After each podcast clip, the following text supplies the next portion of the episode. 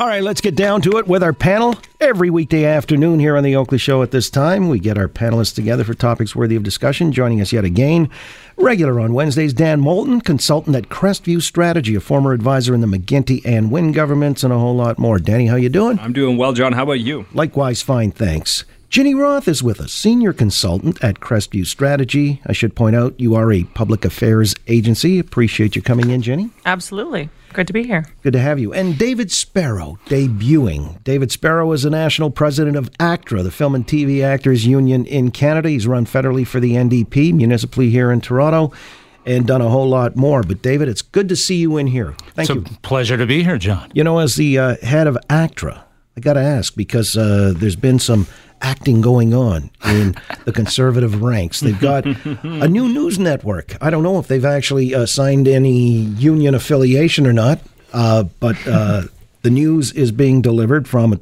conservative perspective. And this is the sound of the first video that came out yesterday. Since his inauguration on June 29th, Premier Ford has been off to the races, literally. The Premier met with Prime Minister Trudeau, Mayor Tory, laid out his agenda during the throne speech, met with Canada's premiers in New Brunswick, shook hands with Ontario's police college grads. And the Premier traveled to Parry Sound to thank those battling forest fires across the province. There you go. That's the Ontario News Network on Twitter, and about 53,000 people, according to the Globe and Mail, have uh, already seen it, accessed it, 17,000 more on Facebook. And the question then, uh, because it's become contentious that somehow they're doing an end run around legacy media.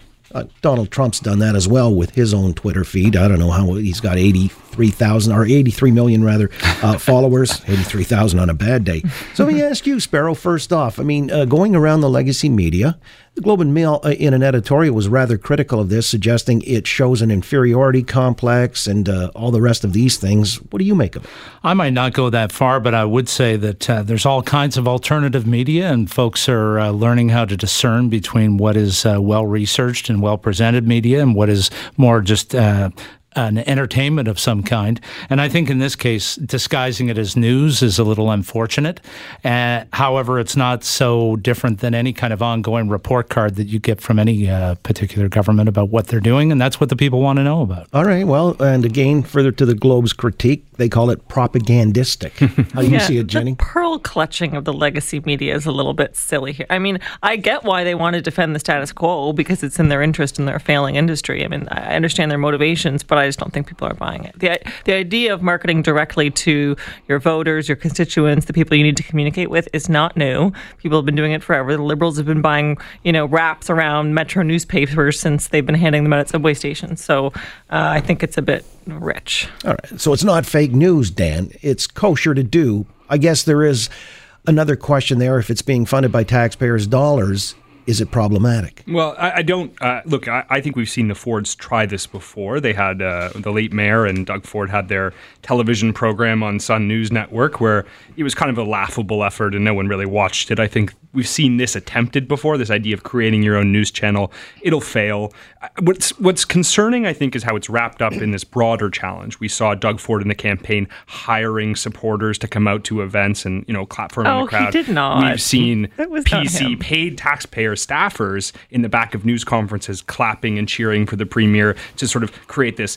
air of support. And so it kind of has this gross feel to it. And so I think wrapped up in all of that, it, it makes me feel uncomfortable. Just as a Oh, that's too taxpayer, it makes me feel That's uncomfortable. And then I'm always wondering about this concept now where politicians always have to be talking to their base. Is that frankly, Rob Ford is, uh, or Doug Ford, excuse me, Doug Ford is new in office.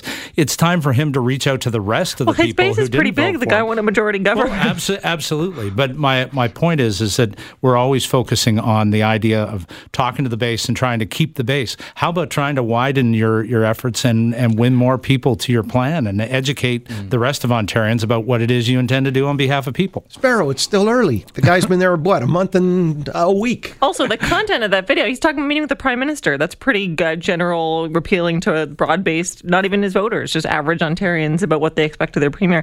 And I mean, he's got a lot to talk about because he's taken a lot of action. I mean, this is a guy that's tabled bills that brought the House back in the middle of the summer, that's doing meetings, that's making announcements. I mean, you can't say that this guy's not uh, being pretty serious about taking steps forward from a policy perspective. I think it's all well and good, John, to be communicating with the public and you know trying to reach out across the partisan divide.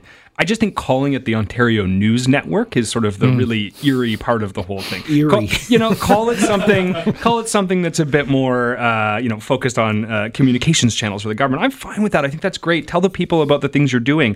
Uh, we want to hear, and I think most people would say they want to hear more from the government about what they're doing. Just don't try and wrap it up like you've got some fake news sort of thing going on. I think that that makes me uncomfortable. I guess yeah. I just give people a bit more credit. I think that they can discern between what's what the government is communicating with them directly and what is being transmitted through you know legacy media. You almost said that without that smiling too. I give people really, a lot of credit. I put them uh, put them pretty high. But you know what you said? It's intriguing because I did take some calls in hour one, and uh, one call in particular was poignant where he said effectively the CBC has been the House organ for the Liberal Party of Canada. So uh, where's the problem with Doug Ford going this route?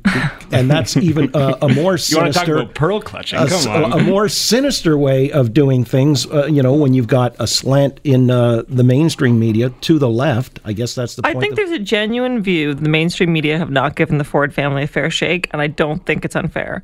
Uh, and so I think there's a lot of sympathy to say, well, this guy's got to communicate somehow, and he can't trust mainstream mainstream media outlets to take him seriously because they've mocked him and his family, uh, despite the fact that he's been successful with voters uh, and that he and his family have all been successful with voters. So I think that there's an embedded sympathy in understanding why he would want to take sort of non-traditional routes to communicating with people. I think conservatives, especially conservative, partisan conservative governments, love to play the victim here. They love to play the oh the media they're so mean to us.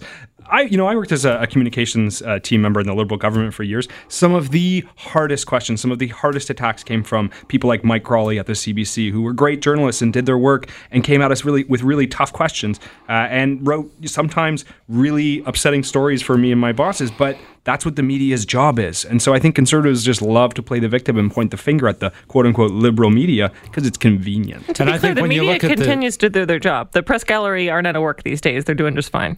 And when you look at the CBC, I think there's no question that the news arm of the CBC is a trusted and reliable uh, legacy news source, and that they are not um, too biased in one direction or another. They present all kinds of very good.